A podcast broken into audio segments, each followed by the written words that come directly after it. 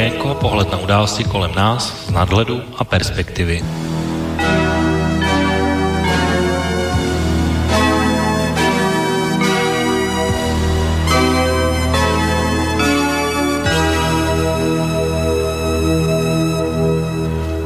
Páteční podvečer, vážní posluchači, od mikrofonu vás vítá a zdraví Intibo a znovu po dvou týdnech začíná relace Okénko s datumem 9. října 2020 a máme tady dnes tedy opět eh, volební a živé vysílání, protože samozřejmě události z minulého víkendu, kdy proběhly krajské volby a volba do třetiny Senátu se samozřejmě nemůže neprojevit aby v tom, aby jsme tady o tom v relaci okénko mluvili. Navíc právě v těchto chvílích eh, znovu téměř kromě jednoho ve všech dalších obvodech senátních eh, probíhá druhé kolo, takže i o tomto víkendu občané České republiky mají možnost volit v tomto případě svého nového, případně staronového senátora. A my se právě o těchto volbách, které eh, tady teď probíhají a probíhaly o minulém víkendu.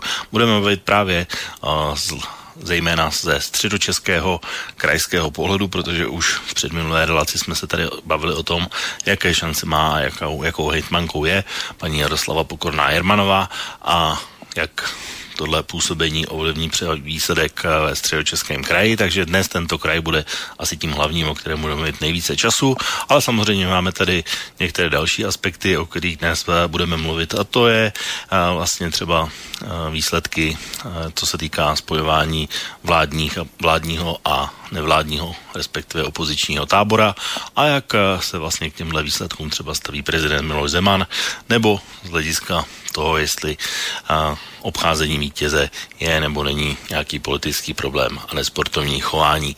Takže dnes určitě bude volební relace, samozřejmě s našimi dvěma tradičními hosty, kteří budou a jsou už tuhle chvíli připraveni.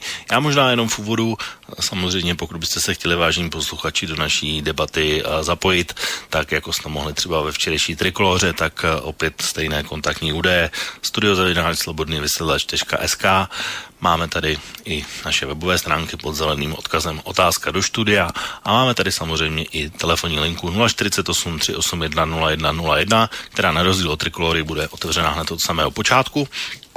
Takže určitě se můžete do naší relace zapojit a speciálně doufám, že třeba posluchač z Brna, doufám, že nás v tuhle chvíli slyší, takže když by si chtěl skonfrontovat výsledky ze svého kraje třeba s těmi středočeskými, tak eh, budu určitě rád, protože to bude velmi zajímavé srovnání.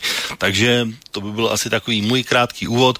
Samozřejmě notoricky známé výsledky jsou o tom, že eh, nejvíce hlasů aspoň na počet získalo hnutí Andreje Babiše, nicméně eh, ve spoustě krajů jednak a v tom středočeském už vůbec ne, nemá žádného volebního koaličního partnera, s kterým by mohl koalici utvořit, takže novou hejtmankou nebude paní Pokorná Jermanová opět, ale lídlině hnutí stan, paní Petra Pecková, která je mimochodem tedy starostkou obce Měchovice, což je obec nedaleko od Prahy a skoro by se dalo říct, že jejím sousedem a téměř člověkem, kterého zná, tak je náš první dnešní host, kterého připravím, což je na telefonu Marty.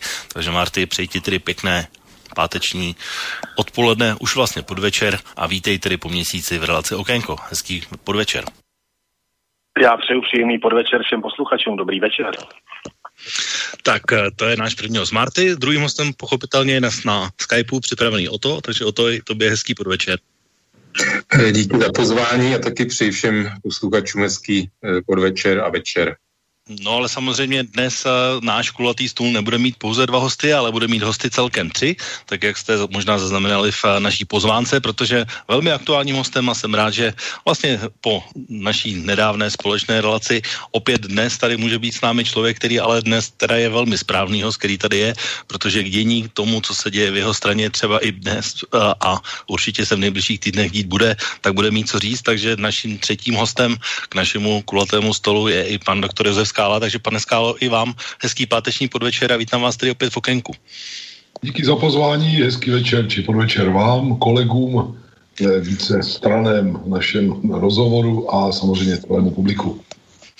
Tak eh, já možná ten příběh středočeského kraje a optikou, o kterém se dnes budeme bavit, tak eh, když bych to měl trošku přiblížit a vrátit se v historii toho volebního období zpátky, tak vlastně stávající koalice vznikla na den přesně po parlamentní volbách v roce 2017, protože v tom prvním roce tady vládlo hnutí ANO z ODS a potom najednou se stalo, že tahle koalice ze dne na den skončila, nahradí, nahradila ji koalice nová, ve které bylo právě hnutí ANO a, spolu s nimi vlastně v podobně jako ve vládním angažmá ČSSD a KSČM.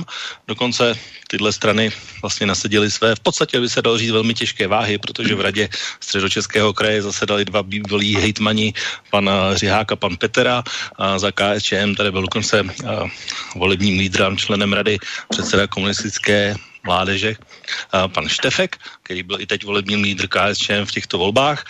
No a tahle koalice tedy nakonec dopadla a dovládla přes různé úskalí a velmi známé kauzy, hlavně kolem které se týkaly hlavně kolem vedení kraje, paní hejtmanky, různých neprůhledných smluv a podobně, až tedy do samého konce a z této trojkoalice, tedy v zastupitelstvu v tuhle chvíli, obě levicové strany už nezasedají, protože ani jedna nedosáhla na 5% a zůstalo tedy pouze hnutí ANO, které si tedy udrželo své a, proporční zastoupení, tak jako to bylo v těch předchozích volbách.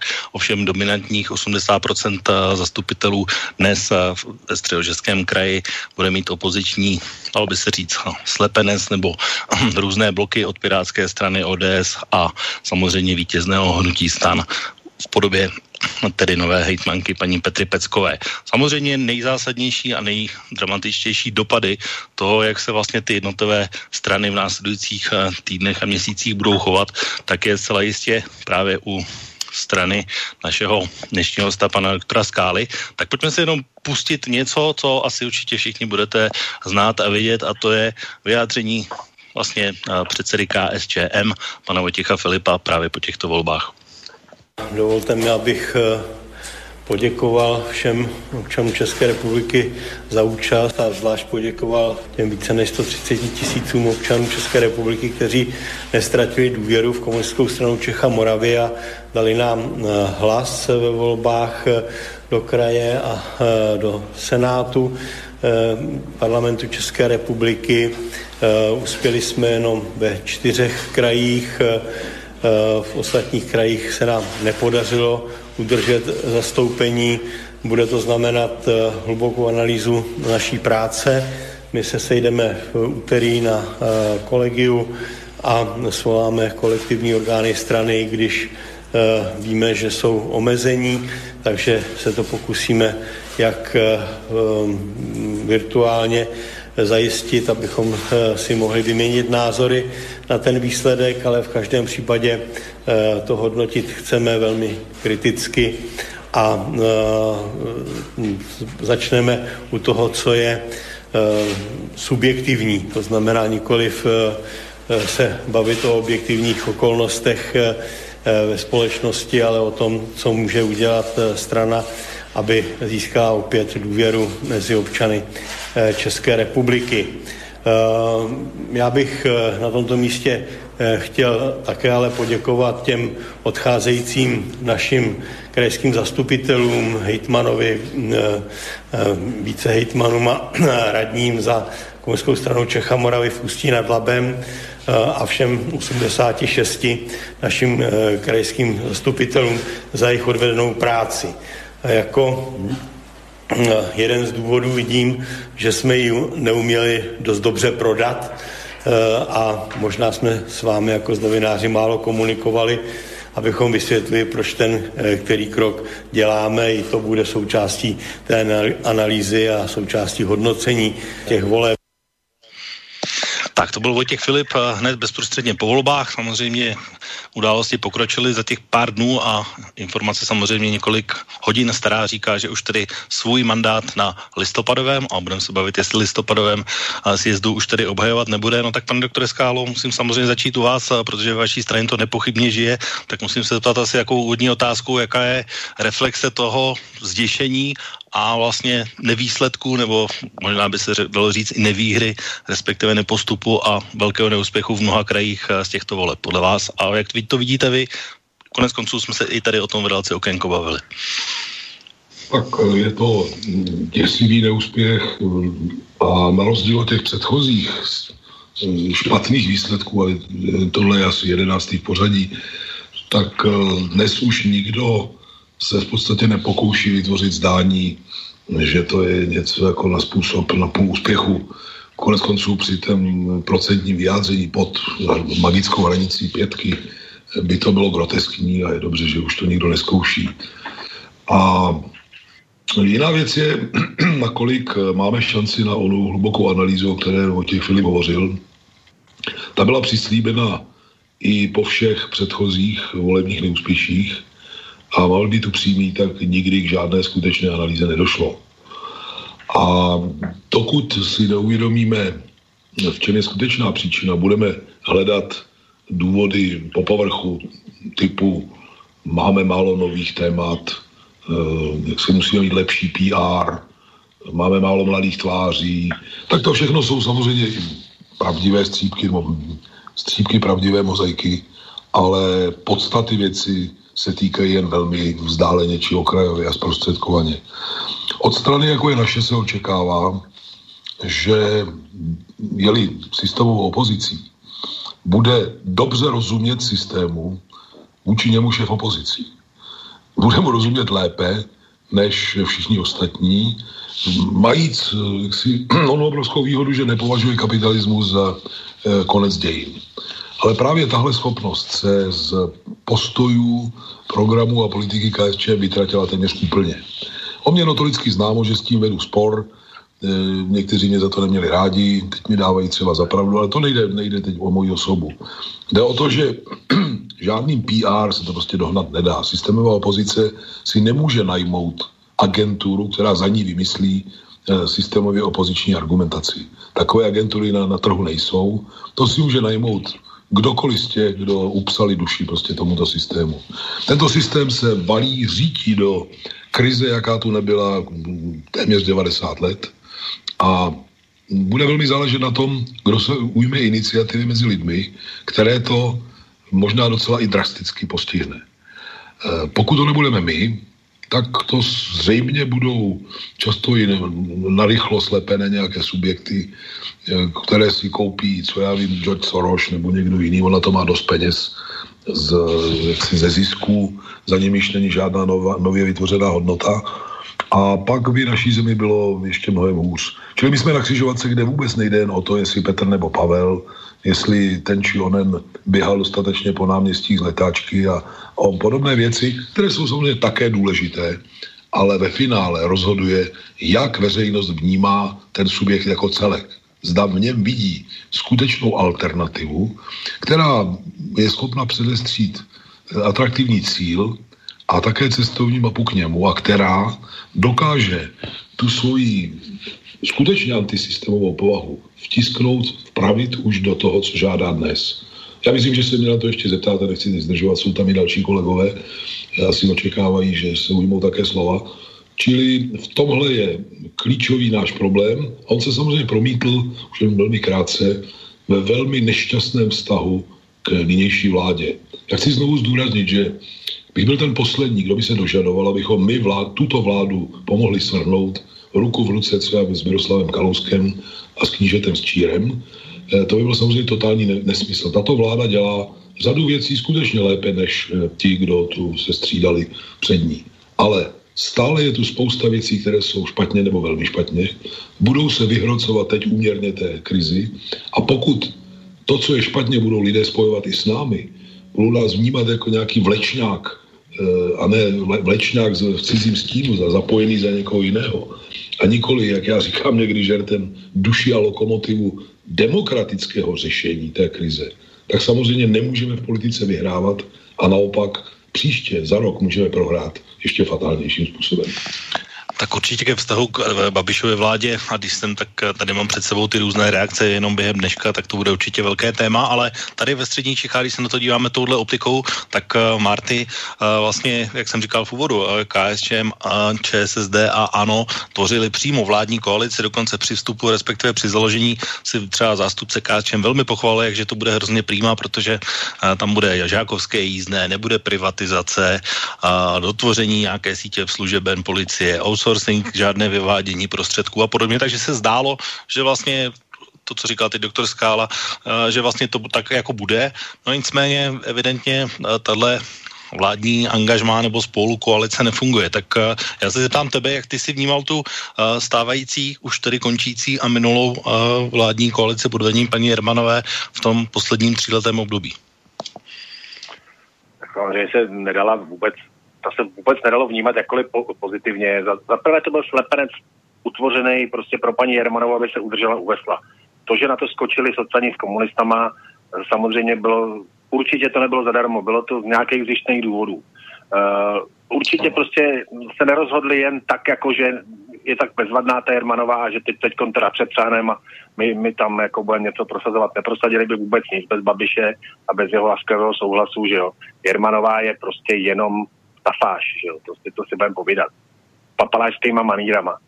A jak si jako říkal, že by jako říkali, co by tady prosadili, jak ten soudruh říkal, co, co by tady bezvadně prosadil, tak zapomněl druhým dechem dodat, kdo by to zaplatil. Halo, slyšíme se? Na to rád odpovím, na to rád odpovím potom. Tak to, to, určitě, tak dáme ještě se... slovo Otovi, protože to je vlastně taky, no to máš určitě názor a, a už jsme o tom také debatovali vlastně i v minulém okénku, že vlastně to vládní angažmá nebo versus opozice je docela zásadní rozdíl, respektive ten rozdíl se v případě těchto dvou levicových stran celkem výrazně stírá o to. Tak ty česká koalice vlastně kopírovala tu celostátní, takže to je určitě taková spojovací linka. Jinak já bych ten výsledek zase nepředčňoval v tom smyslu, protože e, ta volební účast, byť na krajské volby a senátní byla slušná, vlastně 40%, tak jako bych nezapomínal na to, že parlament tam je 60 až 70 to pohybuje, e, takže tam ty výsledky zase můžou být jiný. E, pak teda se mluví o tom, nikdo úplně to nedělal rozbor, ale KSČM volí především starší občané, důchodci, jaký vliv, vlastně se neví, nečet center analýzu e, tahle věková skupina, jakou měla účast u voleb, ale mluví se o tom, že ten covid vlastně zapříčinil, že ty starší lidi z, vlastně z těchto důvodů i ta účast byla u nich horší i v tomhle z tohohle důvodu. Takže si myslím, že k těm celostátním volbám jako úplně bych to neviděl tím způsobem, že to, tenhle výsledek se může opakovat nebo bude opakovat nutně u parlamentní vole. A jinak prostě ano, no tak KSČM platí za to, že vlastně když KSČM podporuje Babiše, ano, tak vlastně si říkají, proč teda volit KSČM, můžeme teda volit rovnou Babiše, když je to vlastně jedna nějaká e, parta nebo z nějaký, mají podobný, řekněme, ideový, e, ideový základ, když, když můžou spolupracovat takhle na vlastně nejvyšší krajský úrovni, takže Eh, si myslím, že v tomhle tom eh, prostě mm, ten Babiš to zahrál eh, v podstatě během existence, ano, v podstatě vyměnil téměř volický elektorát, řekněme, z středového pravicového na levicový a prostě vyluxoval takhle hlasy ČSSD a KSČM a asi byl jsem možná, bych nebyl moc dlouho, takže předpokládám, že se ještě jako k nějakým těm vnitřním příčinám a analýzám a tak dále jako dostaneme, proč, proč to tak je. Tak. Tak určitě a pan doktor Skála určitě bude mít k tomu co říct. Hmm. Tak jestli mám slovo teď, já bych rád kolegovi Martimu, jestli mu správně vyslovují jméno či pří, přízvisko, on se mě zeptal, kde, kde bychom na to jako vzali. Tak to, že tato země je snědený krám, to není naší vinou, pane Marty. Za prvé, jsme byli mnohem bohatší země, řešili jsme ze svých zdrojů ledacos, už to nemáme. Jsme cizím eh, krmelcem a vazalem, Eh, odtéká odsud 800 miliard zhruba korun ročně, což, což je gigantická suma.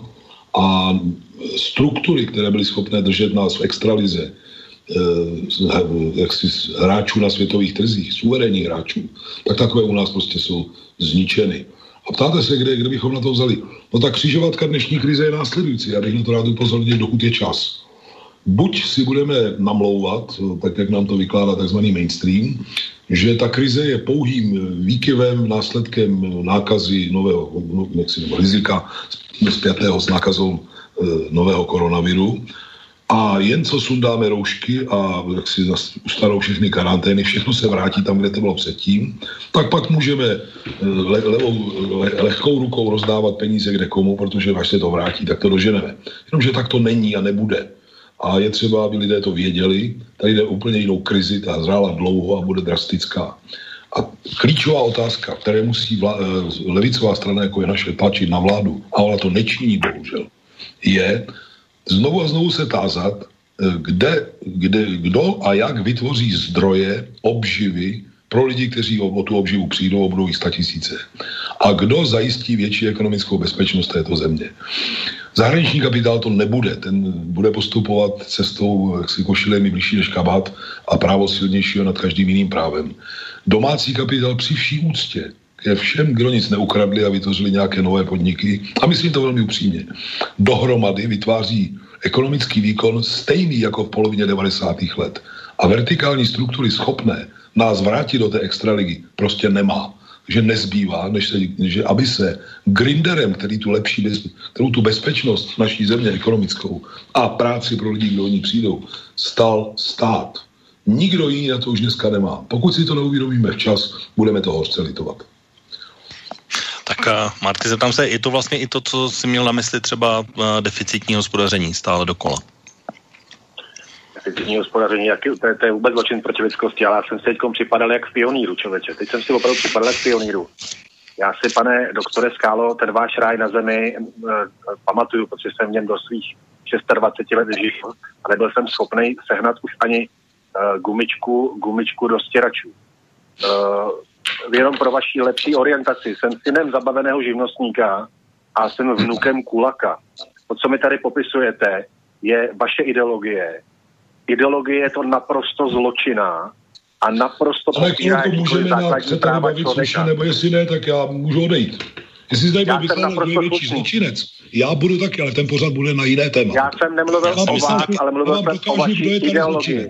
Ale to se láskavě kroďte ve svých výrocích, nebo si to rozdáme takhle, to nevím, jestli divák posluchače zajímá. Buď budeme di- bych... diskutovat o problémech roku 2020, anebo jestli chcete dějiny, kdo tady povraždil koho a tak dále. Já můžu začít. Mám nabito do hlavní, ale to není naše téma dneska.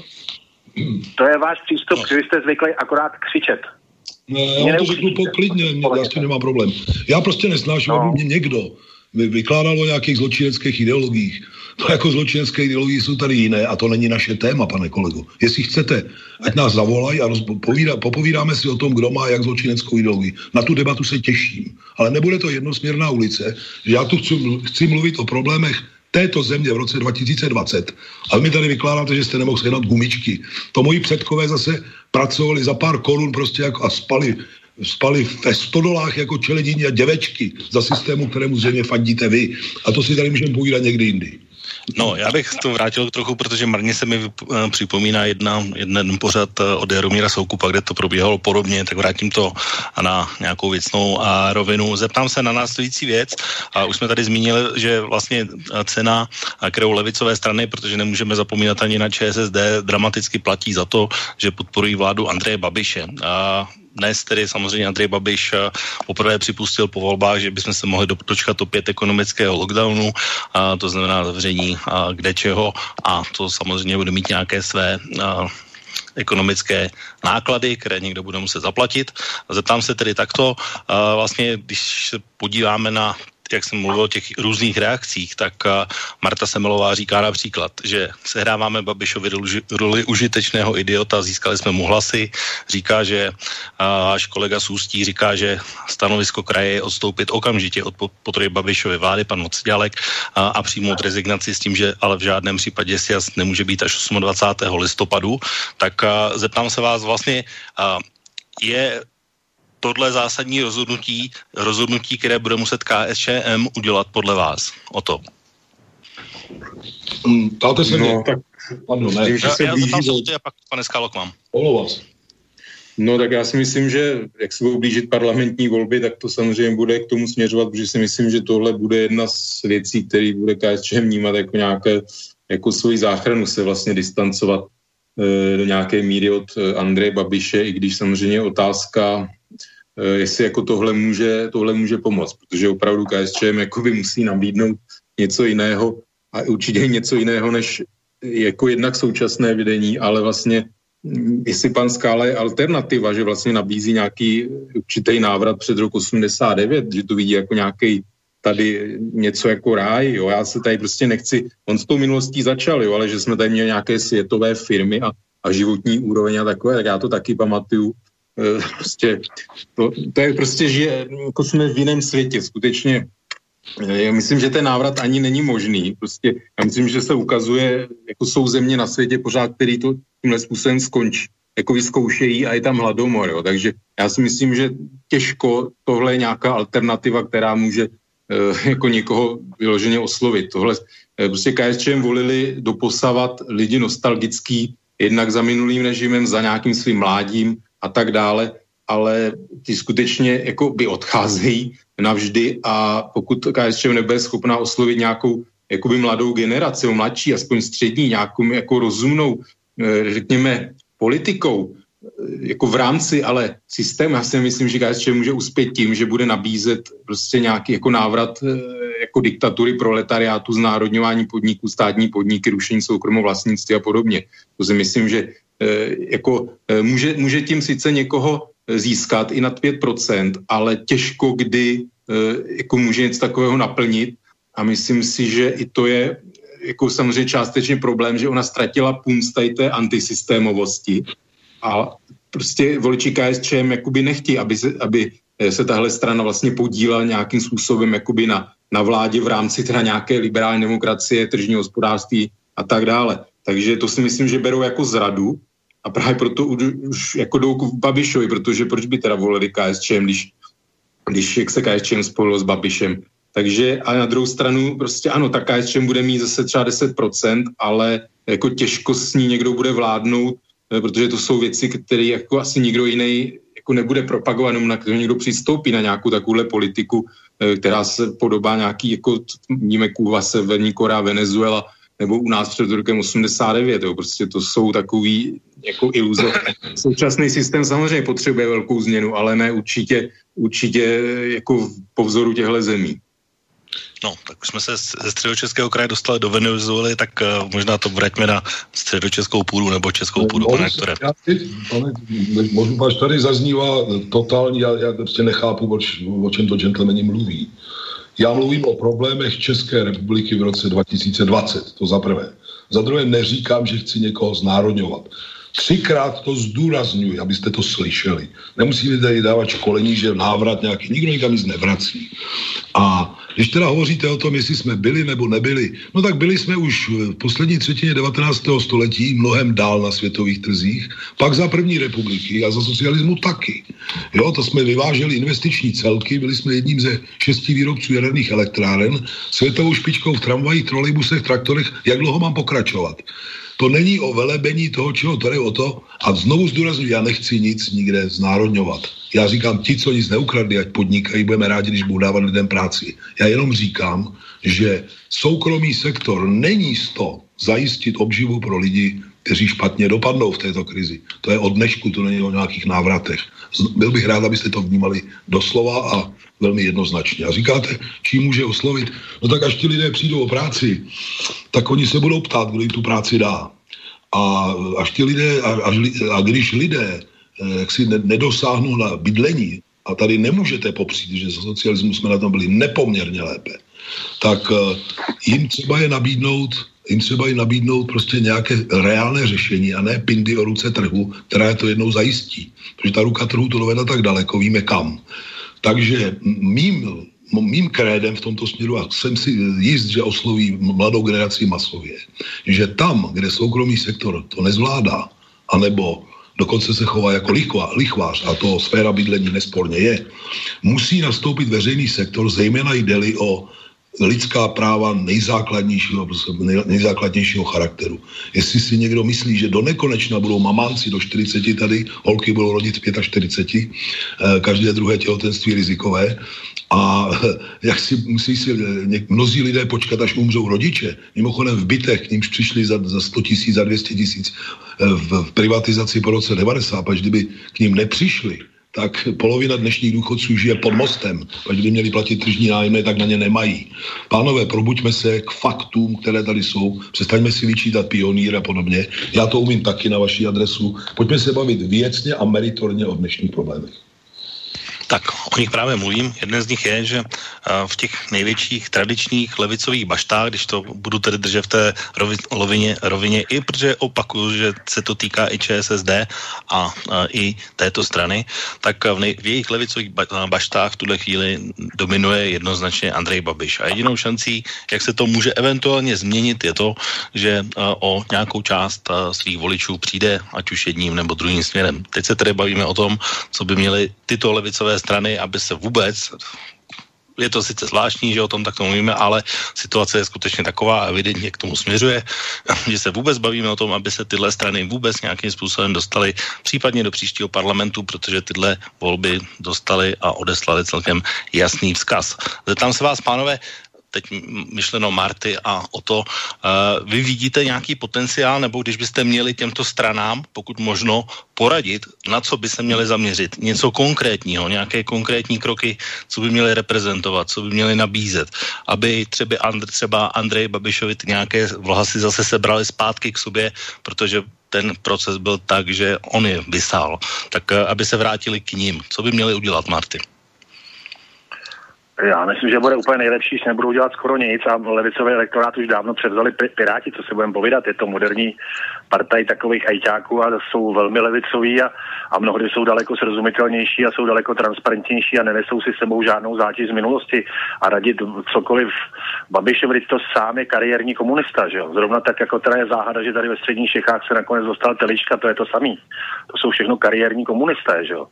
Takže vlastně komunisti tam tímhle způsobem zastoupení mají ale to jsou takový ty jiný komunisti. No. Ale uh, radit komukoliv cokoliv, uh, proč se jim vyklidil elektorát, na to, na to tam jsou uh, týmy lidí, kteří jakoby tu politiku dělají. My ji neděláme, že jo? my to akorát sledujeme. A já v žádném případě nejsem nešťastný z toho, že ani sociální demokracie, ani komunisti nejsou ve českém zastupitelstvu. To, jestli jsem z něčeho smutný, tak z tohohle teda určitě ne. Takže já bych se vzal práva na radu a nechám to o vy. OK, tak o to. No tak samozřejmě jsou to i věci, o kterých mluvil pan Skála. E, důraz na bydlení, to je jako si myslím největší problém, nepočítám teda covidovou e, pandemii, ale jako bydlení je takový jako největší problém dnešní doby v České republice.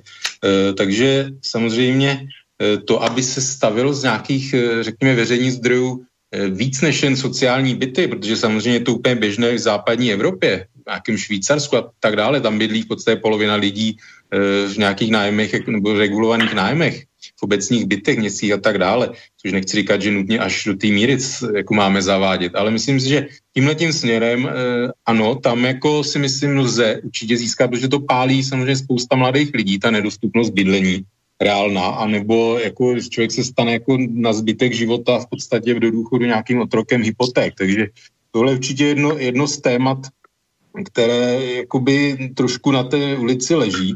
E, pak samozřejmě věci e, jako, mm, od, jako podpora odborů, vůbec zacházení zaměstnavatelů se zaměstnanci, jo, dodržování zákonníků práce, kontroly na pracovišti, prostě e, ono teď se to samozřejmě poslední rok byla, roky byla prosperita, bylo málo zaměstnanců, takže najednou se to změnilo a zaměstnavatelé si vlastně lidi zaměstnanci začali předcházet, přeplácet a tak dále, to bylo takové jako ráj, jo. Myslím, že i to je jeden z důvodů, proč vlastně levicové strany ztrácejí, ztrácejí tu podporu, protože není tenhle ten, řekněme, sociální takový tlak. Prostě rostly i nízkopříjmovým skupinám rostly reální mzdy po dlou, velice dlouhé době, kdy se tak nedělo, tak posledních několik let se to dělo. E, a prostě zaměstnanci se cítili jakoby spokojenější, jak prostě v práci zaměstnavatele se k ním asi jako chovali o něco líp, měli lepší platy a tak dále, takže eh, tenhle ten takový historický potenciál pro levicové strany vlastně do jisté míry se vyčerpal, eh, ale myslím si, že tohle se zase změní, prostě to nebyla úplně, úplně taková běžná situace, eh, takže myslím, že tady jako proto ten prostor bude. A samozřejmě jako neoutsourcovat různé veřejné služby a tak dále, to si myslím, že je taky velice důležité, protože to se prostě ukazuje, že jo, i z zahraničí že to není, není správná cesta. To vlastně skutečně vede, že veřejné zdroje plynou zase do kapes jenom jako několika lidí. Vlastně na úkor ty outsourcové služby vesmě zaměstnávají jakoby lidi, kteří mají potom minimální mzdu a jako ty zisky jdou, jdou do kapes prostě pár, pár lidí, takže eh, tohle si myslím, že je taky eh, taky nějaký jako možnost exekuce, jo. Tam je to téma, který si tak nějak osobuje v podstatě pan Okamura, jo, ale myslím, že to je taky velice palčivé téma, jak to řešit. E, prostě mm, samozřejmě to zodpovědnost těch lidí. Prostě spousta lidí jako vůbec není schopná zase nějakým způsobem rozhodovat, jo, což samozřejmě e, jakoby nahrává takový nějaký takhle vlastně před rokem 89, jako, že stát se postará za lidi a tak dále. Jako tak skutečně existuje velké množství lidí, kteří jakoby nejsou ten život schopný si nějak jako finančně plánovat a zodpovědně nějak jako do budoucnosti Eh, jako nějaký výhled finanční a životní vůbec. Takže tohle jsou takový témata, který si myslím, že eh, ta koronakrize způsobí eh, jako jenom pandemie, takovou jako ekonomickou krizi, která určitě bude dlouhodobější. Ano, lidi budou přicházet do práce a jako je to nějaký prostor pro samozřejmě levicové strany, ale pravda je, že prostě máme obrovské schodky, jako to není, nelze Eh, financovat do nekonečna, jako Kurzarbeity a jaký covidy, 25 tisíc živnostníkům a tak dále. A nakonec zaměstnavatele taky prostě ne, jako nejsou schopni, pokud nemají, nemají odbyt dlouhodobě, nebudou mít, tak prostě nečeká nás hezká budoucnost. Tak pane doktore, slyšeli jsme takové tři konkrétní věci. Je tohle něco, na čem by se ten program dal postavit? A mě jenom, když o to říkal to bydlení, tak mě třeba napadl Bo- Boris Kolár, a, který vlastně přímo měl ve volebním programu napsáno, že postaví tolik a tolik bytů, bude to za tolik a za tolik a podobně. Tak, tak je tohle něco, co, co by vlastně ty voliče mohlo nějakým způsobem zaujmout? Ono je to zaujme, jestli, to, jestli ten fest vyhrajeme, tak je to zaujme ještě u vás. A já rozvinu to, co tu můj předřečník eh, nastínil. Jsem rád, že se k tomu postavil takhle vstřícně a konstruktivně. Pojďme tu debatu možná vést takto. Uh, vůbec se nemusí stát zadlužovat kvůli uh, masivní výstavbě dostupných bytů. Podívejte se, v, v filiálkách, českých filiálkách zahraničních bank jsou naše depozita permanentně znehodnocována.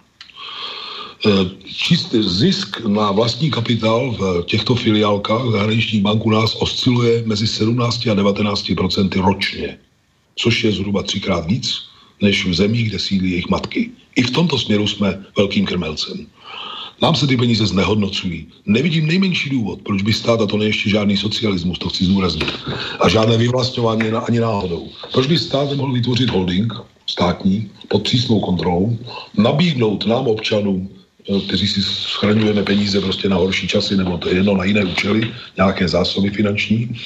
Uh, úrok, respektive, ano, úrok, který by byl, se rovnal co já vím, z eh, úředně zjištěné inflaci plus 1%. A z těchto peněz financovat masivní eh, výstavbu bytů pro normální lidi, kteří mají běžný příjem a nemají, jak správně řekl můj eh, předřečník, zájem být většině v dluhové o práce dalších 30 let a když přijdou o práci, tak přijdou i o to bydlení. Nemovitosti se nedají vyvést jako průmysl někam prostě do Bangladeše a tak dále. Ty tady budou pořád. Stát na tom nic nestratí. Lidé, zaměstnavatele budou mít e, radost, že mají dost pracovní síly tam, kde ji potřebují a ne, že budou svážet mikrobusy 80-100 kilometrů, jako je to běžné dneska. Prostě jo, že se lichváři na bytovém trhu budou křenit a nebudou to moc vyhánět do těch šílených částek, které, které prostě tady, zejména v Praze jinde, to vyhánějí. Eh, tak jistě, tak budou muset z rušky dolů, a, a nebo dokonce, a to mi pan kolega jistě potvrdí, v zemích jako je Švýcarsko, jinde existuje dokonce daň z majetku tohoto typu, který dlouhodobě není využíván. Já bych, já bych to obsal přímo z legislativy těchto zemí. U nás je to mnohem akutnější problém. Ale bydlení není zdaleka jediná otázka, kde se k tomu takto musíme postavit. Nevím, jestli pánové se trošku za, zahloubali do energetické bilance jejího výhledu této zemi. Během tohoto desetiletí má být odpojeno zhruba 7 tisíc megawatů prostě výkonu v uhelných elektrárnách. Bukovany mají být dostavovány od roku 2029. Co bude řešit tu díru eh, jaksi v energetických zdrojích? No ve finále, jak někteří odborníci říkají, to asi budou teda nějaké plynové zdroje. No jo, jenom, že my musíme platit taky emisní povolenky.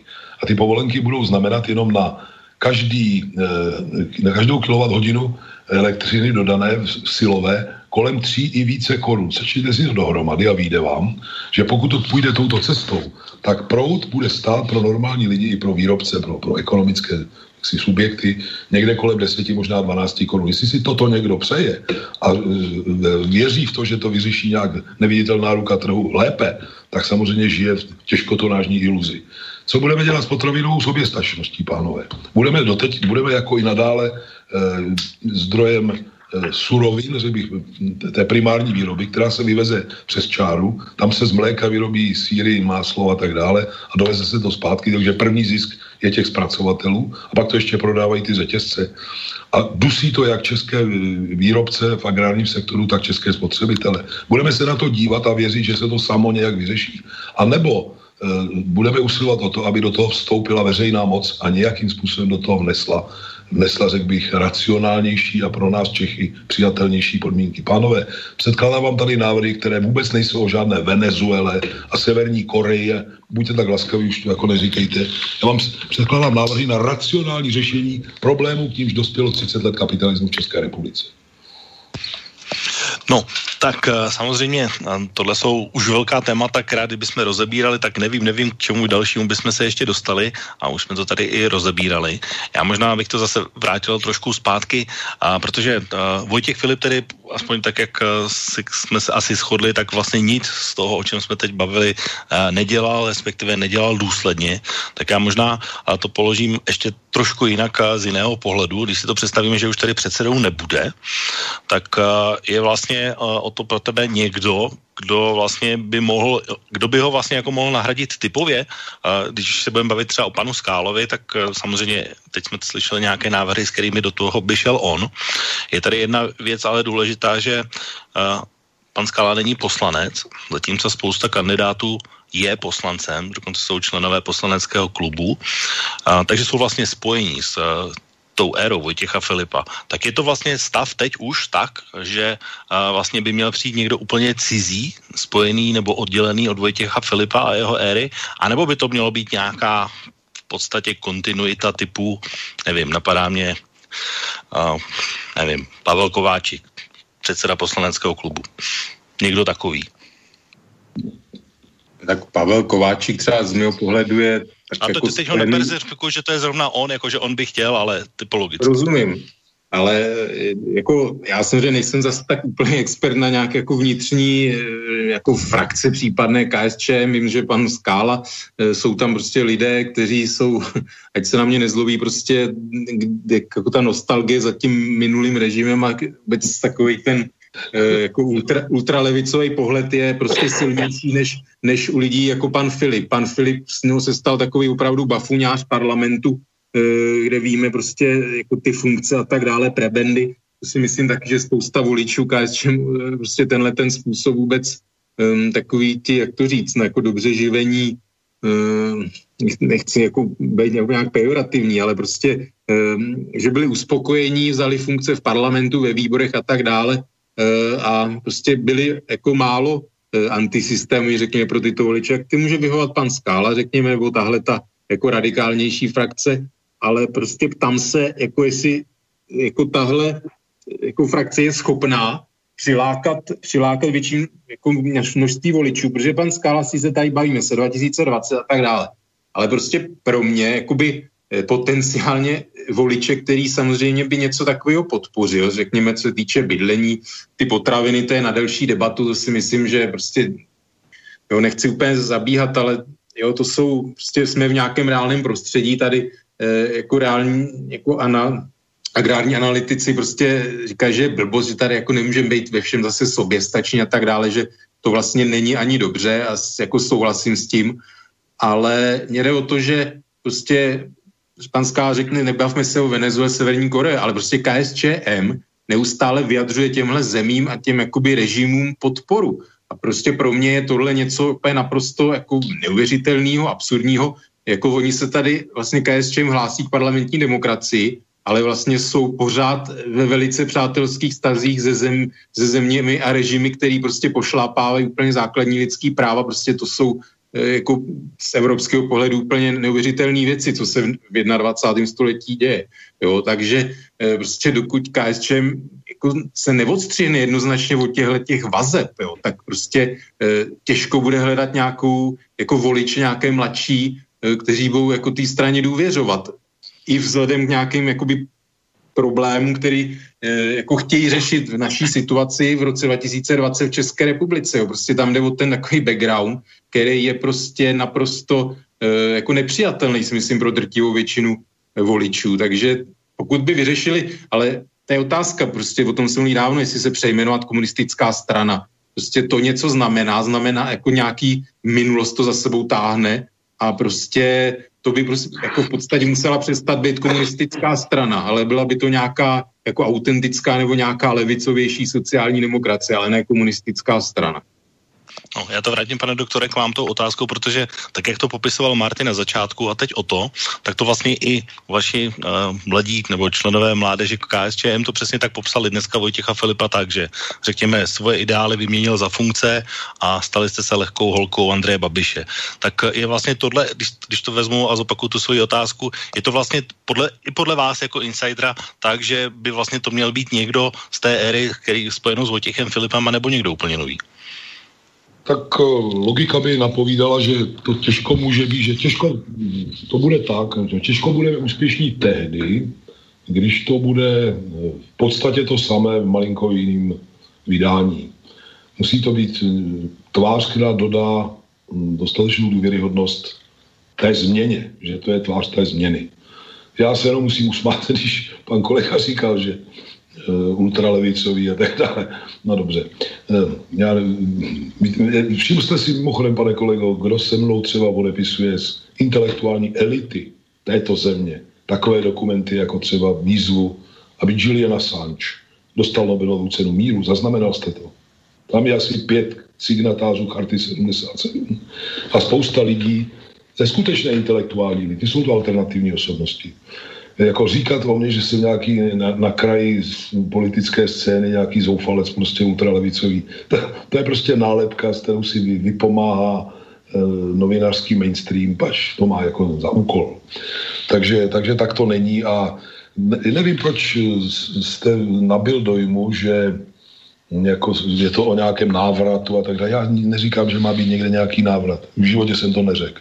Já pouze, a k tomu mám dobré důvody, bráním pravdu proti lházům tam, kde, ta, kde ty lži eh, se snaží prostě nás demonizovat.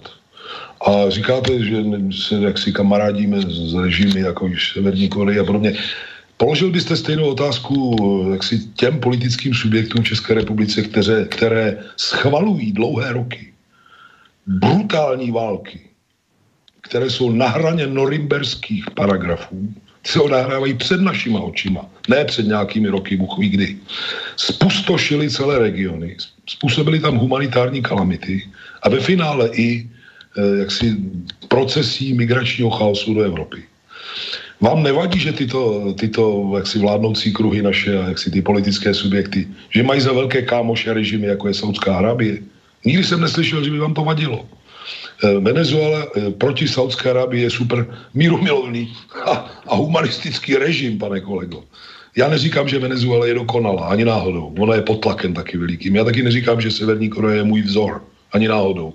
Já pouze uznávám a bráním právo Severní Koreje proti, proti vnějšímu nátlaku, to je všechno. Pojďme si to takhle vyjasnit. Pojďme si nepřipisovat motivy, úmysly a cíle, které jeden z nás nemá. Pak ta diskuze je úplně ujetá. Tak já to vrátím zase zpátky do středu Českého kraje, protože už jsme se zase dostali na druhý konec světa. Marty, je to tak, že uh, vlastně vnímání KSČM, třeba i z toho pohledu, uh, je tak, že uh, Vojtěch Filip uh, vyměnil vlastně své ideály za funkce a je to tak, že i v té středočeské koalici samozřejmě Jaroslava Jermanová měla své uh, skandály, můžeme tady o nich samozřejmě mluvit, o neprůhledném financování různých smlouvách manžela, auto a ku podivu k těmhle věcem tahle koalice byla naprosto hluchá, jako absolutně hluchá, uh, tak je to vlastně tak, že tohle je vlastně výsledek reálnej toho mlčení a toho spolu mlčení za funkce. No to chci, to chci, to chci přesně zrovna říct, jako, že já celkem nemám nic proti tomu, že upatlala Jermanová nějakou koalici, která jí vyhovovala bohužel, nebo jsme tady nastavení tak, že většina vládne, dobře, ale kde jsou potom ty poctiví sociální demokrati a ty poctiví komunisti, kteří by ukazovali, hele, na tomhle my se nebudeme podílet, eh, tady se dějou tyhle ty věci, vy nám to zdůvodníte, protože to muselo prohánět, prostě vytahovat to mm, já bych to řekl třeba, že seznam je úplně bulvární médium, ale prostě takovýhle média museli vytahovat skandály paní hejtmanky. Proč se to nedělo zevnitř toho zastupitelstva? I od koaličních partnerů a na, na této velké úrovni se to přesně tak děje, teď ten Vojtěch Filip ten se měl v životě držet basový kytary, na kterou hrál blbě, ale aspoň to bylo zábavný. Ale teď se na tom podílí, teď prostě to je přesně to mlčení, kdy ten Babiš si tam koulí, prostě to si tam koulí a Vojtěch Filip asi to nedělá úplně zadarmo se svým účetním dolejšem, že jo, tak uh, k tomu mlčí a podpoří naprosto všechno. Takže to je prostě, to se takhle sčítají potom zajíci, že jo, tak tady už přetekla přetekla nějaká hranice a, a ty středočeský volby prostě tu Jermanovou smetly a já si myslím, že je hrozně dobře, že ji smetli a to odskákali i její koaliční partneři, kteří se nedostali přes pět, to se prostě takhle zúčtovalo. Já to, vlastně jiného, že to, že to vlastně přebylo i to žákovské jízdné, ne privatizaci a že tohle je vlastně ten výsledek, že to zastupitelstvo je odrazem tohodle? To já neumím posoudit až tak, jako víc co, tak to zastupitelstvo, hlavní tváří toho zastupitelstva byla vždycky Jermanová, která je naprosto těžká na komunikaci, protože má neustále svou pravdu a, a je nabrýfovaná od týmu prostě mm, firmy ANO, že jo. Takže eh, tam je, vlastně ani nevím, kdo tam za to zastupitelstvo za sociální demokracie a komunisty byl, protože ty, ty lidi, co tam byli, byli nedůležitý v jejím rozhodování ty lidi byli nedůležitý. To byli, podle mě to byli kejvači, ať se na ně zlobí nebo ne, je to úplně fuk. Odkejvali to, to znamená, že na těch jejich uh, hradáškovinách tam nesou svoji vinu a kdyby tam byl jeden z nich chlap s koulem a bohu dostou, tak bych se ho velmi vážil. Takhle si jich nemůžu vážit ani trochu. Protože to, co se tady dělo, a to si myslím, že to, že ten její uh, holič jezdil, jezdil uh, služebním krajským superbem na Slávii, to už je jenom malý problém finančně, to je jenom malý problém. Mimochodem víš, že ještě než odstoupila, tak přihrála Mafře šef za 18 milionů. No to je další, další taková věc. No, tak a to staré zastupitelstvo u toho muselo nějakým způsobem být, nebo já nevím, jako jestli členové zastupitelstva nevědí o zakázkách nad 18 milionů, tak pardon, ale chtěl bych být hejtmanem teda v tom případě.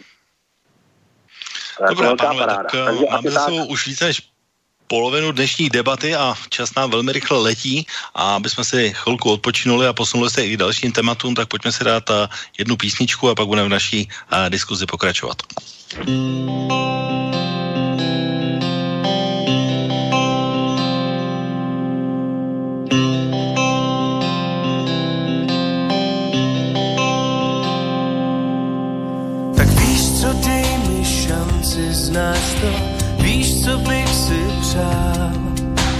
co má se stát, se stane v tanci, prej, že tváří v tvář. Tvý bosí nohy tančej v parku, vím, kde máš svůj klín.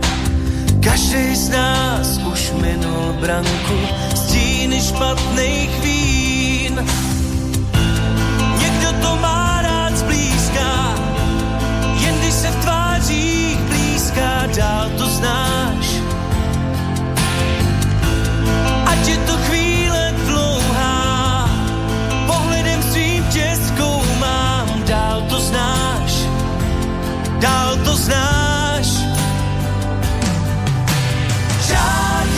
to se může stát, asi na to znáš.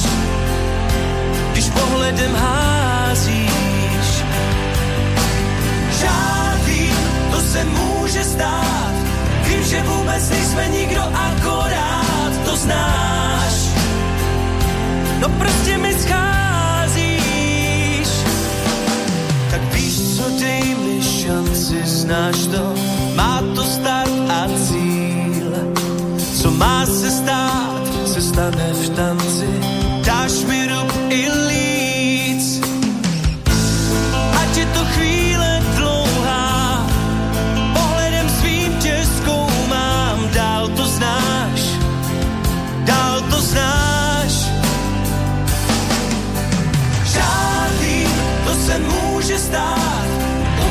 může stát.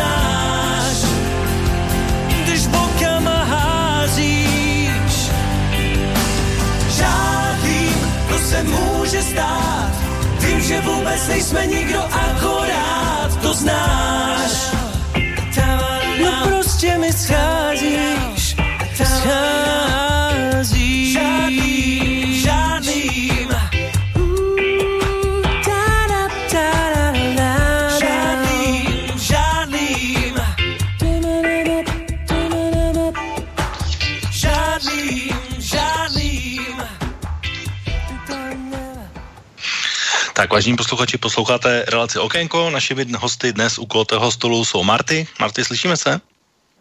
Slyším tě, ahoj. Tak uh, Oto je také na Skypeu s námi. Ano, slyším. A naším hostem je i pan doktor Josef Skála. Pane Skálo, slyšíme se? Ano, slyšíme, hezký večer. Tak, uh, pojďme tedy se posunout v naší debatě a zase skončím u nějaké konkrétní otázky, na kterou mě zajímala vaše odpověď, protože je to vlastně otázka zásadní, už jsem mi tady zmiňoval, když jsme na- naťukli tu ekonomiku. Jeden z základních uh, a úplně základních uh, zákonů země je rozpočet. Alena Šklerová uh, navrhuje pro další a příští rok další masivní deficit 320 miliard. Moje otázka na vás vlastně, pánové, všichni je, uh, měl by tenhle zákon projít v této podobě s tímto schodkem, ano či ne, Marty? Tak já nejsem rozpočtář, nejsem národohospodář, takže uh, nevidím paní Šilerový pod, pod ruku. Přesně si teda myslím, a teď budu citovat našeho bývalého pana prezidenta, že kdyby ve vládě sedělo místo jedný Maláčový 20 Šilerových, tak by to asi bylo lepší, ale já myslím, že v tuhle chvíli se to do jistý míry dá pochopit, že ten rozpočet uh, bude uh, bude samozřejmě deficitní, protože tak třeba mě vypnuli živnost, že já jsem se musel nechat zaměstnat a tím pádem letos žádný daně platit nebudu a to znamená, že i řada živnostníků středně velkých a jakých firm platit daně bude daleko menší, takže budou někde ty peníze chybět. Samozřejmě bude chybět potřeba, bude chybět naprosto všechno.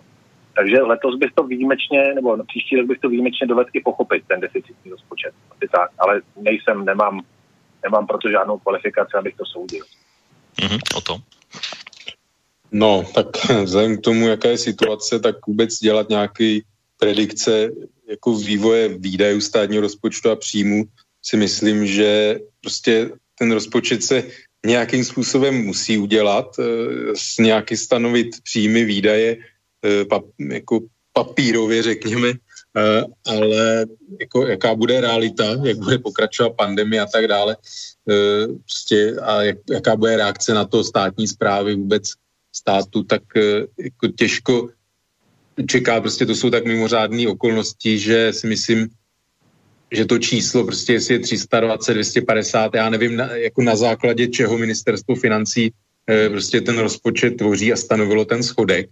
E, já si myslím, že by měl být menší, s tím, že samozřejmě v průběhu roku je možný nějakým způsobem jako prohadit změny, jo, takže e, těch 320 miliard jako nedokážu posoudit, jak odpovědně jsou, jsou spočítaný, jestli je tam nějaká rezerva, nebo jo, prostě kdy bude vakcína, kdy vlastně to covid přestane být téma, ekonomika se zase nějakým způsobem rozběhne.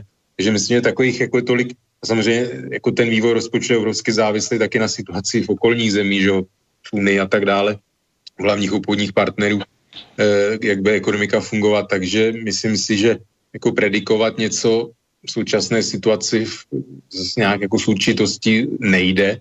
A já bych určitě chtěl menší s tím, že prostě když ta situace bude horší, tak samozřejmě jako de, ten zákon o státním rozpočtu samozřejmě změnit v průběhu roku, ale takže jako těžko se k tomu nějak jako vyjadřovat, jestli je to jako málo moc, jo, samozřejmě se z principu nelíbí takový jako obrovský schodky samozřejmě, jo, ale jde o, ta, jde o to, jak dlouho si můžeme dovolit vůbec takové, že Německo třeba na rok 2022 už počítá s vyrovnaným rozpočtem, jo, takže e, myslím si, že bychom mohli být v tomhle tom určitě jako ambicioznější o něco. Hmm. Tak pane doktore, stejná otázka, ale možná bych ji ještě rozšířil o jeden aspekt, protože e, nebude vlastně hlasování o rozpočtu už tím prvním jednoznačným vzkazem voličů, lakmusovým papírkem toho, jak vlastně a jestli vůbec se něco v KSČM změnilo.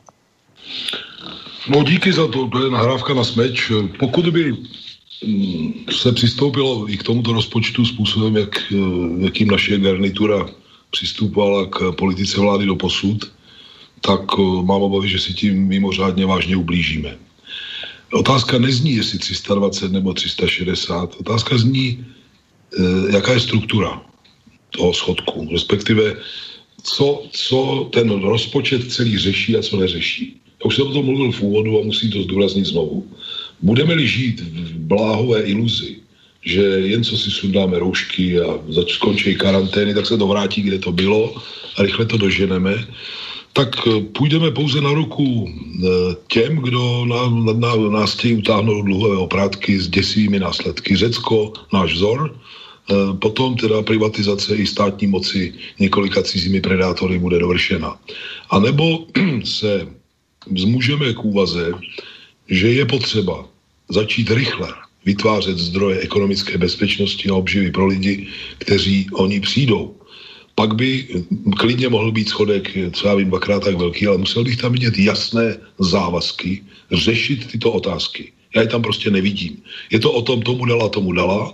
Eh, v kultuře to údajně čerpá 130 tisíc lidí, což je prostě neuvěřitelné, neuvěřitelné číslo a, a žít v, bláhové naději, že všechno ta Airbnb a všechny ty hotely, že to všechno tak prostě tak to nebude. Bude to jinak a ještě horší to bude eh, ve, ve, ve vazbě na výrobní sféru a její odbytové možnosti v zahraničí. Toto se musí řešit. To se neřeší a pokud KSČM nevystoupí jasně s tímto stanoviskem při projednávání státního rozpočtu a nevysloví jasné požadavky, které z toho plynou, racionální, zdůvodněné, tak si velmi ublíží, lidé to jedno, jednou hodí na, na hlavu i nám, tak jako tu správně bylo řečeno, že nám házeli na hlavu e, nějaké poklesky paní Jermanové, že jsme se proti tomu neozvali. Toto by byl pokles, toto by bylo selhání nepoměrně větší. No já musím se vlastně zeptat, protože jak jsem říkal o tom, že uh, různí kandidáti už se objevují zájemci, tak my jsme se tady o tom bavili v okénku zhruba před dvěma měsíce. Já se ptal, jestli vlastně ještě máte chuť jakoby se vlastně být účasten tohoto procesu. A i tak v médiích samozřejmě se vaše jméno vyskytuje, jakože samozřejmě tak nějak jako automaticky počítají, že se toho zúčastníte, tak vzhledem k tomu, že jste tady teď osobně, tak uh, ještě pořád platí ta odpověď, kterou jste mě dal vlastně i před těma dvěma měsíci, že ano, pokud to bude ta možnost. Samozřejmě tak po mně to řada lidí chce, vám upřímně, můžete věřit, nevěřit. E, jsou to nejenom členové strany, ale je to spousta lidí, kteří mi píší a volají, e, už jsme vás přestali volit, ale budete-li to vy, tak vás budeme volit znovu. A dokonce dostávám do velice početné hlasy, které říkají, nikdy jsme vás nevolili, ale budete-li to vy, tak vás volit budeme. Eh, nevím, je, samozřejmě člověku to dobí baterky, já si kvůli tomu ne, nestavím pomníky nic na ten způsob. Ta změna musí být radikální a musí mít jaksi ve svém jádru schopnost rozumět kapitalismu. To prostě se v politice KSČM vytratilo téměř úplně, já se opakuji. Žel z těch ostatních tváří tam, eh, jak to říct slušně, no, tam je deficit prostě jako výrazný z tohoto hlediska. A myslet si, že když nařacháme trošku víc mladších tváříček a, a budeme, a to už bych se opakoval, my musíme provést změnu, která vyjde z pochopení toho, oč v té krizi jde, kam ta krize bude směřovat a jak obhájit eh, klíčové národní a sociální priority. Pokud toto KSČ udělá, já jsem připraven se o to zasadit, pak má šanci znásobit svůj vliv ve společnosti. Pokud to neudělá, skončí po 5%. Ale víte, co by se vás chtěl hrozně zeptat? Je taková otázka na tělo a, a, a asi pochopíte, proč se na ní ptám, ale když už teda je situace tak vážná, jako že všichni k, musí k pumpám, tak uh, byl byste ochoten třeba postavit Jiřího Dolejše do čela pražské kandidátky? Mm, existuje takový mýtus, že Jiří Dolejš je mucholapkou na voliče. Ten mýtus je pravdivý jen z části, a jestli kdysi do značné míry i, jak si měl, byl pravdivý a nebyl to jenom mýtus, eh, dnes eh, si myslím, že eh, Jiří Dolež dokonce spoustu lidí odrazuje. Konec věty. Jo, Takhle já nechci tady, to je hloupé, tak Jiří Dolejš je členem strany, stejné strany jako já. My spolu nemáme stejné názory, ono mě tousí poznámky o normalizačních zombících a podobné žertníky. Já zase též pouštím někdy na špacír. My jako my nemáme v tomhle směru, to bereme sportovně, každý jsme úplně jiný, ano. E, já nevím, jestli má Jiří. Já si dokonce myslím, že by ho pražská organizace neschválila a já vám řeknu jedno číslo, které vás možná šokuje. Na posledním sjezdu strany to už jsme říkali no, minule. No, kde bylo vlastně 13, 312 nebo 313 tu chvíli delegátů, tak se volil místo předseda pro ten úsek, který Jiří Dolejš za něj zodpovídal roky. A Jiří Dolejš skončil na čtvrtém místě s 41 hlasy, já jsem v prvním kole získal 159, jo. tak to, jako, to, to, je obrovský rozdíl. Na druhém místě byl Stanislav Grospič, na třetím nějaký chlapec venkova, teprve čtvrtý byl Jiří Dolejš. Tak to se prostě vyvíjí. A já nebudeme ho kádrovat, ale to není potřeba, není tady, já myslím, že to, to stačí. Okay. Tak já se musím obrátit na Martyho a trošku tu posunu tu debatu přímo od KSČM taky na jiné strany, protože bavili jsme se tady vlastně doteď pouze o těch levicových, ale a tyhle volby vlastně měly být testem i toho, a jak se postaví naopak opačné spektrum, zejména rozstříštěných pravicových stran typu TOP 09, Lidovců a podobně, a vlastně k tomu, že v různých krajích si vyzkouší různé volební koalice. Ve středočeském kraji to bylo vlastně zejména tohle platilo pro topku a podobně, kde vlastně ta tedy přešla nakonec sice těsně, ale přešla. Tak zeptám se tě, Marty, ty věříš tomu, že se skutečně ve volbách, a samozřejmě to bude mít vliv třeba i na ty malé strany, a typu KSČM určitě, protože náš volební systém je postavený tak, že zkrátka Hontova před, metoda přepočtu mandátů ty malé znevýhodňuje velmi, tak ty věříš tomu, že se skutečně podaří domluvit koalici třeba ODS, Topky a Lidovců dohromady a vedle toho, že bude ten druhý blok mezi Stanem a Piráty? Já bych uh, z toho úplně jako vyndal lidovce. Jo. Za prvé tady ve středních Čechách lidovci nemají, nemají žádnou figuru, žádnou dobrou figuru. Já jediná figura, kterou jsem tak jako ctil u těch lidovců, byl ten odstoupivší předseda Marek Výborný se jmenoval. Myslím, že Marek Výborný, který odstoupil, odstoupil z rodinných důvodů. A to byla jediná figura těch lidovců a ještě ne středočeská, ten byl tuším z východních Čech, kterou jsem tak jakoby docela ctil a mám pocit, že jsem jí rozuměl. Jo. Můj vztah k TOP 09 je poněkud rozpačitý a už velmi dlouho.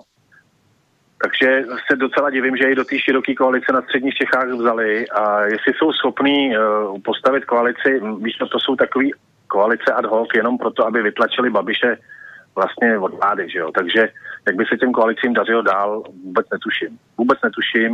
O ODS, uh, o ODS si nejsem jistý vůbec ničím, protože do dneška nechápu, proč tak strašně vadil Klaus a proč vůbec nevadí Novotný, to mi do dneška nikdo není schopný nějak racionálně vysvětlit. Uh, nevím, jestli by si tím ODS pomohla, jestli by takovou koalici někdo volil, uh, vůbec netuším. Uh, Stan je celkem jasný, tam ta Pecková je opravdu výrazná figura, to je, to je supernova, ta vyletěla. Mimochodem v jejich rodných Mnichovicích dostala 59%. Jako její partaj. 59%, což o něčem svědčí. Je to velmi dobrá starostka, musím to říct, protože jsem v Níchovicích vychodil základní školu, jezdím tam, mám tam zákaznici, eh, která si ji nemůže vynachválit a evidentně ta Pecková prostě má téhle politice něco dát a já si myslím, že kraj není její poslední meta. Ona je opravdu výrazná, umí média, má tu zkušenost občanského juda, tuším, což byl jeho času velmi úspěšný pořad. Tam si myslím, že nám vyletěla supernova, ale já bych těm koalicím tak teď tomu rozumím, že prostě se všichni chtějí zbavit Babiše. v těch parlamentních volbách udělali všichni možný, nemožný, aby se toho Babiše zbavili, pak si nějak rozdali karty a, a pak se uvidí. Jo. A jestli to bude úplně ku prospěchu, tím si nejsem jist, to nás poučí až čas, ale ty, ty, ať si o tom myslím, co, chce, co chci, tak eh, ty koalice se prostě stanou. Jako, oni, to, oni to budou začít dávat dohromady. Určitě, ale nejsem šťastný z TOP 09 teda, fakt ne to je pro mě strana, která si myslím, že už by měla zmizet. Dobře, tak zeptám se o ty, jak to vidí vlastně ze svého pohledu ohledně těchto bloků. Taky důležitá věc. Já se bavíme o, jako koalic do rady krajů nebo středočeského kraje, anebo do koalice, koalice předvolební vlastně do parlamentní. Tak stávající, je to myšleno tak, že se vlastně o tom bavíme z toho třeba středočeského pohledu, ale byl to fenomén hlavně v těch ostatních krajích a byl tedy právě takový ten pojem obcházení vítěze a podobně, kdo je vlastně ten regulární vítěz. No tak uh, tyhle, tyhle volby měly být testem, zdali to vůbec funguje, protože do to ještě nikdo nevyzkoušel. Tak vykrystalizovalo se to tak a je vlastně jeden, jedna ta ikonická fotka mezi uh, Petrem Fialou, Markétou Adamovou a Marianem Jurečkou, kde sedí u, u půl litru piva a plánují tedy skutečně do konce roku onu volební koalici uzavřít a oznámit. Tak zeptám se tě, jestli ty, ty stejně jako Marty věříš tomu, že se tyhle dva bloky, to znamená ten druhý mezi Piráty a Stanem, kde už ta jednání také probíhají, tak jestli skutečně se naplní. Protože potom to má samozřejmě velký dopad i na výsledky těch ostatních stran, případně jednání těch ostatních aktérů. No, kdybych se na to měl sadit, tak si na to spíš sadím, že dojde k vzniku těchto dvou bloků. E, samozřejmě je otázka, prostě je to boj proti nějakému společnému nepříteli. Prostě Andrej Babiš by neměl být e, prezident premiérem České republiky vzhledem k okolnostem, e, byť si na jeho jako konkrétní politiku, já si myslím, to ještě se vrátím k KSČM, že třeba tak, jak se zvyšovala poslední roky minimální mzda, si myslím, že je jako velice chválihodné a prostě takže jako dá se, dají se najít pro mě pozitivní aspekty samozřejmě na, na té vládě i na té jakoby ČSSD, prostě, že to je levicová vláda, ale myslím si, že prostě tyhle strany se sice spojí, ono už teď vidíme tím, jak si v těch vyjednávání do těch krajských koalic vlastně do vedení krajů e, ty strany vlastně různé nevěsty našly nebo ženichy, tak už dochází, že hlavně teda ve Zlínském kraji, ale jinde k různým právě třenicím, že jsou si vlastně ty zvažování koaliční partneři na celostátní úrovni, takže jsou si na krajích nevěrní, takže už tam samozřejmě nějaké třenice jsou. A samozřejmě, i když se spojí, je to bezpodmínečně nutná podmínka k nějakému většímu úspěchu, tak samozřejmě jako je jasné, že dočkáme se zase velikých, e, potom nějakých, pak když se dostanou do vlády, ty strany sestaví vládu, tak to budou obrovské zase hádky a tak dále, kdo, kdo, kdo si připíše nějaké úspěchy, na koho padnou neúspěchy. Před volbama se bude hledat zase, jakoby, kdo, kdo z nějaké té koalice stávající uteče, aby, aby si zvýšil voličské preference. Takže to je prostě demokracie, to je politika. E, teď, když si vsadím, e, tak bych si spíš e, mírně favorizoval, že k těm blokům dojde, že se dohodnou, ale jako člověk už samozřejmě zažil lecos, není naivní a ví, že prostě to dojde k tomu, že tam budou mezi těmi stranami hádky, Eh, protože oni ani programově v rámci těch bloků, dejme tomu starostové a piráti, tam si myslím tím, že je tam taková veliká nevyhraněnost v podstatě programová politická, ale u toho, u ODS TOP 09 Piráti tam jako tak koheze programová zřejmě jakoby není úplně velká, ideová, nebo je tam dost takových třecích bodů, takže myslím, že samozřejmě se dočkáme takový to, co jsme znali, takový těch velkých uh, hádek a Eh, podrazů, okopávání kotníků a tak, tak dále, což co třeba už jako vidíme i tady, ale myslím si, že na to, jak, jak ta situace se vyvinula, tak ČSSD je poměrně velice ještě krotká, eh, hodná strana směrem, ano. Hm. No, pane doktore, KSČM zrovna není úplně nevěsta, která by mohla plánovat nějaké spojení s, blo- eh, s bloky, tak musím se zeptat vás, vlastně asi nepřipadá nic jiného v než by mohla kandidovat samostatně. Já si to myslím, že samostatně a pokud bych dostal šanci vyrazit změn, kterou mám eh, za lubem, abych tak řekl, a nejenom já, tak my samozřejmě musíme rozšířit svůj akční rádius eh, podstatně víc, rozkročit se nejenom mezi mimo parlamentní subjekty, které v zásadě usilují o klíčové národní a sociální priority, ale i v té komunitě osvícených mozků, která prostě je kriticky vymezená k eh, dnešním poměrům a má co říci, eh, řekl bych, k jejich zásadním slabinám, nešvarům a jejich zločinům a má co říci k tomu, jak eh, ku předu. Nebudu skrývat, že s některými z nich například začínáme pracovat na inventuře toho, co všechno prostě se tu dostalo do velmi nesprávných rozměrů a tvarů a tak dále, že bez té inventury těžko lze eh, formulovat nějakou cestovní mapu kupředu. Ale já se ještě, když dovolíte, vyjádřím eh, k tomu, o čem tady pánové hovořili, tak pro mě je naprosto zřejmé, že ty mikrostrany, které se také plácají někde kolem těch 5%, takže e, pro ně utváření těchto koalicí je jakousi záchrannou brzdou nebo nafukovacím dingy, s jejichž pomocí chtějí zabránit tomu, aby vypadli z, z, z, z, z parlamentu.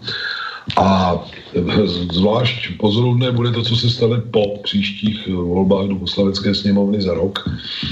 Bude-li to tak, že by Česká parlamentní levice zůstala takto oslabená, jako je teď, a ano, by připustme i také nemálo ztratilo následkem toho, co se odehraje kolem krize, protože exekutiva je v jeho rukou, tak se tu asi někdo pokusí vysmolit eh, jakéhosi kočkopsa z těch všech těchto stran, které se tak či onak počítají do dem, takzvaného demokratického bloku.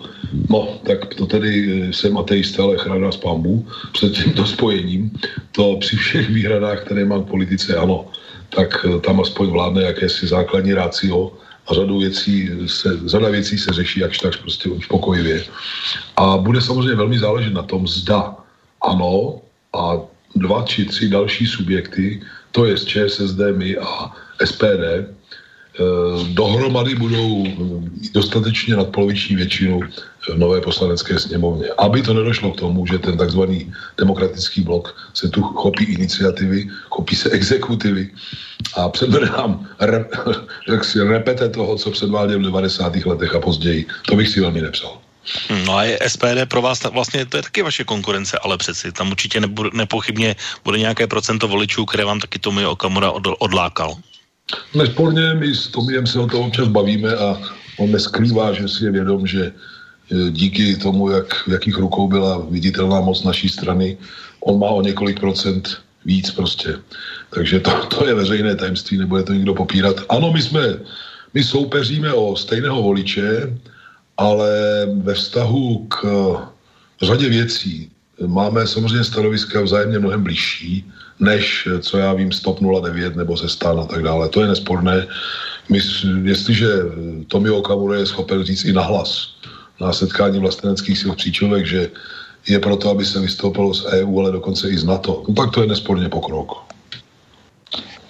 No, eh, o to ještě musíme se dostat také k sociální demokracii, eh, což je strana, která je přímo vládní. A proč nezafungovalo, a to potom bude společná otázka i na Martyho, červená mikina je na Hamáčka, zejména vzhledem k tomu, že on je rodák a bydlí v Mladé Boleslavi, to znamená středočeský kraj je jeho vlastní hlavní domácí volební obvod.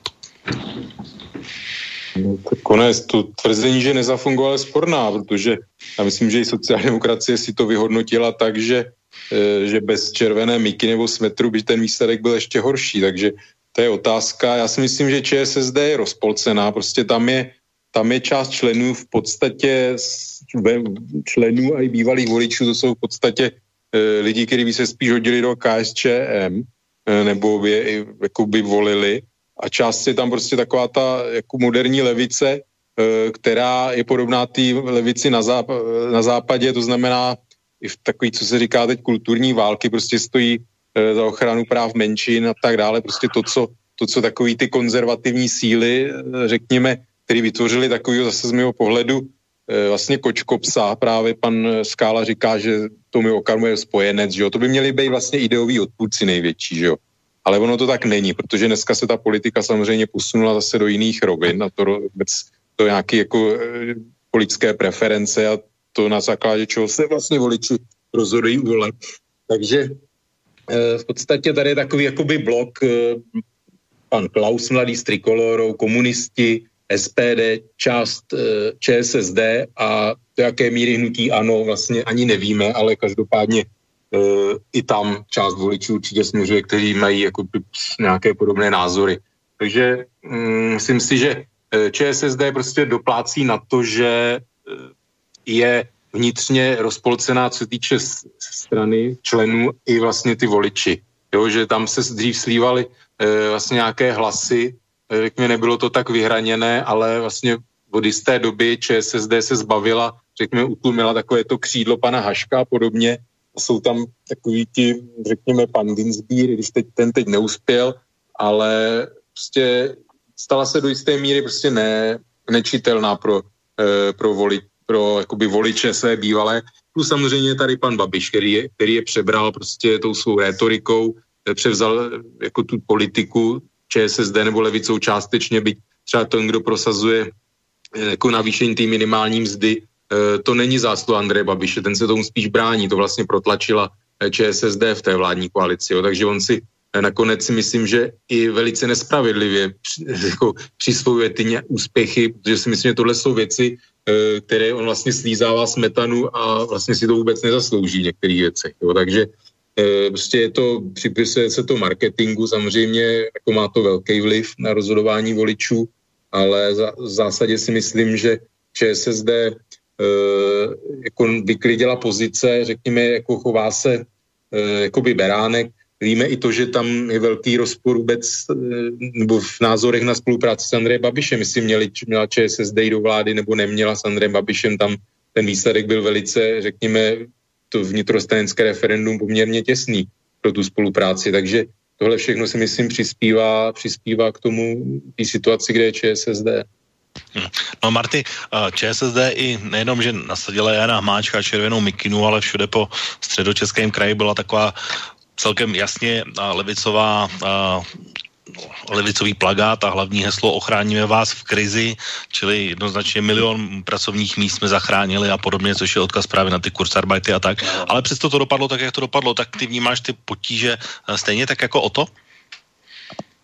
Tak především středočeský kraj jako takový nebyl nikdy až tak levicový. Jo. To, je, to je něco, co je prostě daný. Jako je to něco jiného, než je ústecký kraj. Počkej, jsme tady třeba i Davida Ráta jako hejtmana, byla to taková tradiční bašta a nebyl problém určitě se tak. dostat i přes 25% svého času. Tak David Rád byl všechno jiný než, nežli levicový politik a byl všechno jiný než sociální demokrat. David Rád byl David Rád a za to, co byl, tak za to dneska sedí v kriminále a je to tak dobře. Jo? To si myslím, že Davida Ráda to trefilo.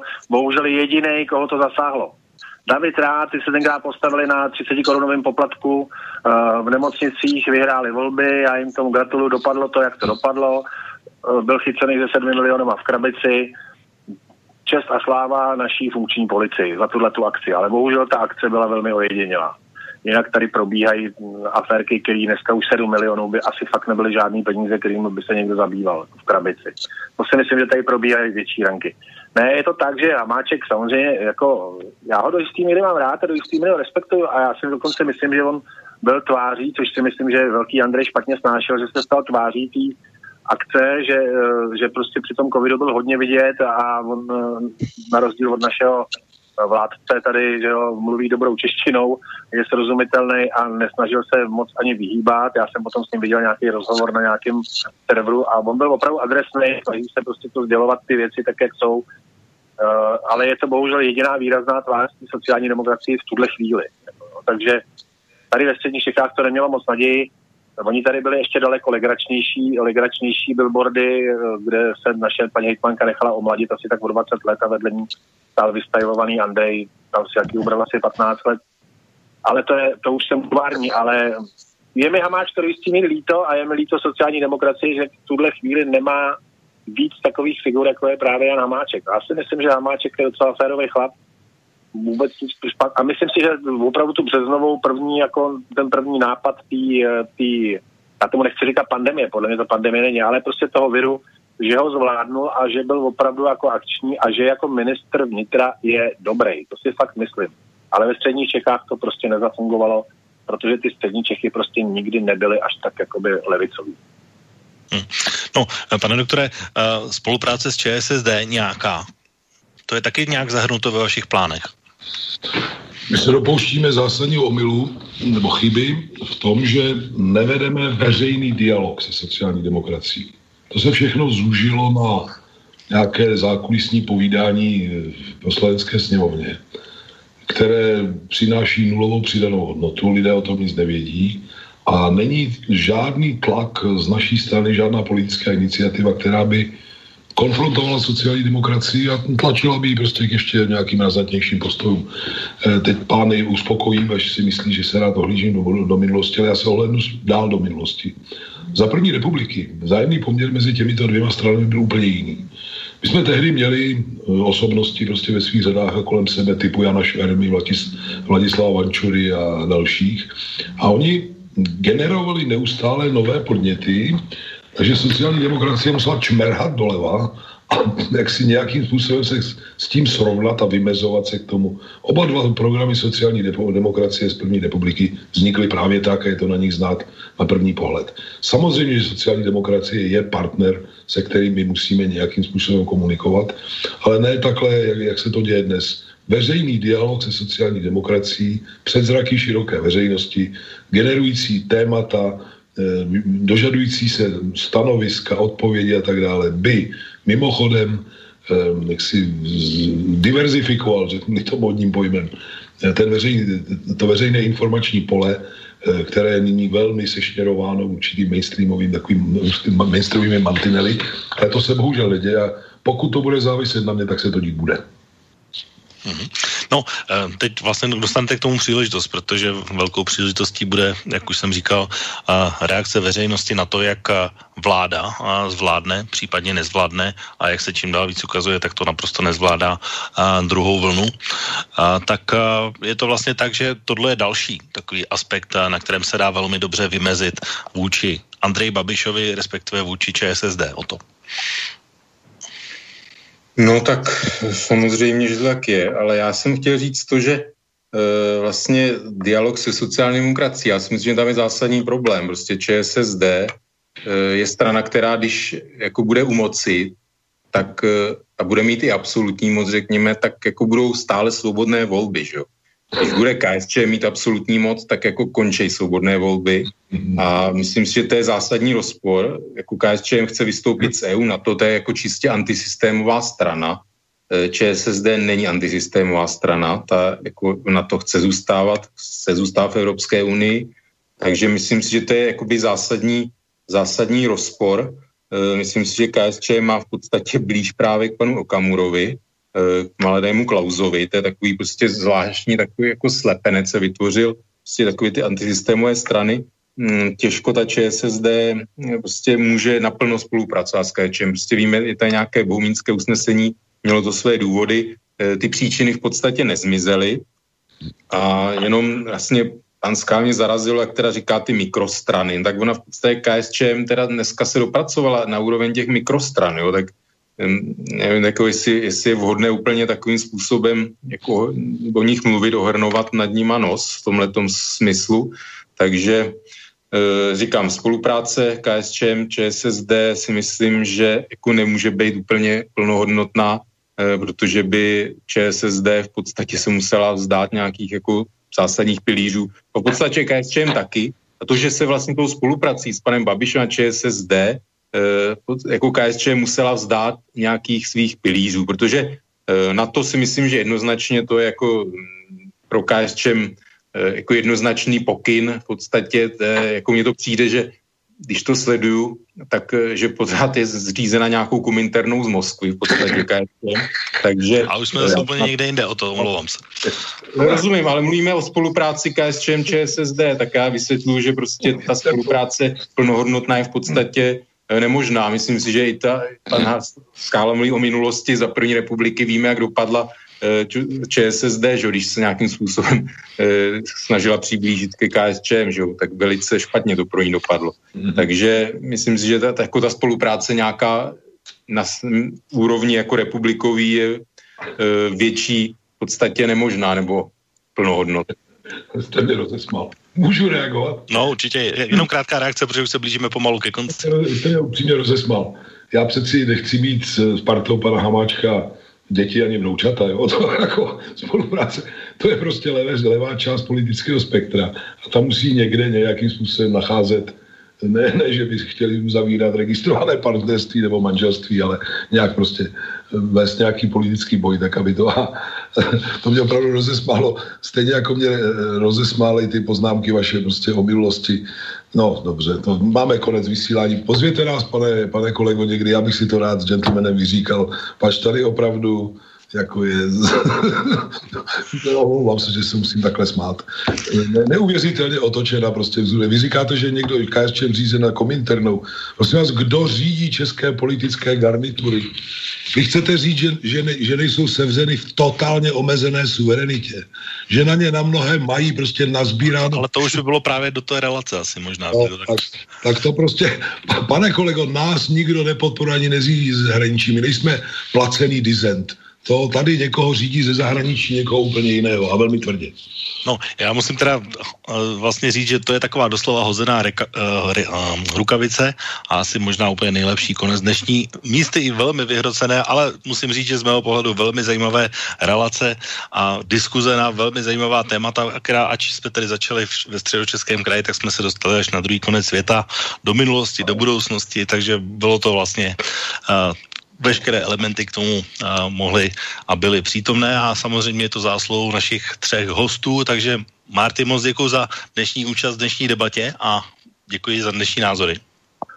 Uh, ahoj, příjemný večer, hezký, hezký víkend vám přeju po, a dávejte na sebe pozor, ať nic nechytneme. Naschle.